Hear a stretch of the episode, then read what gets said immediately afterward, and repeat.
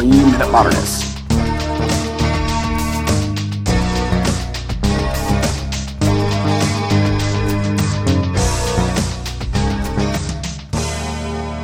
I had no idea it was there. None whatsoever. I turn a corner from some really tepid contemporary stuff at SF MoMA, and then I'm standing just a few feet away from Michael Jackson and Bubbles. What I consider to be the most 1980 sculpture possible. And it wasn't just that it was a remarkable piece, but that despite Koons's best effort, he actually made a work that was saying so much. You see, Koons says his work is meaningless. There is no depth to it. He's wrong. He says his art is making money. He's also wrong.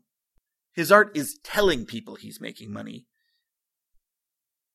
and then actually making meaning. Meaning is quite often an accident. I know a lot of artists out there will not be happy with me saying that, but it is 100% true. In this case, Koons is equating himself and his work with that of Michael Jackson.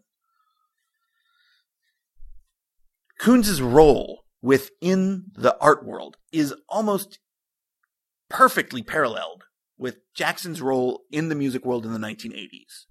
He had propelled it to new financial heights. Koons and Schnabel and all these other folk who were doing incredible high level art that was selling for major, major, major dollar amounts. Living artists had never made that much money on paintings at that point. But here, Koons, just like Michael Jackson had been doing in the pop world, he exploits his own image. Michael Jackson was completely made. His entire thing was made off his natural talent, but then being produced to the extreme. Everything he did was the product of an incredible producer. Koons is the exact same way. He never produced anything. He never cast a piece of porcelain in his life. But damn if his talent, his concepts didn't make it possible for others to make incredible works. Mm. To me, this is still a striking work, beautifully done.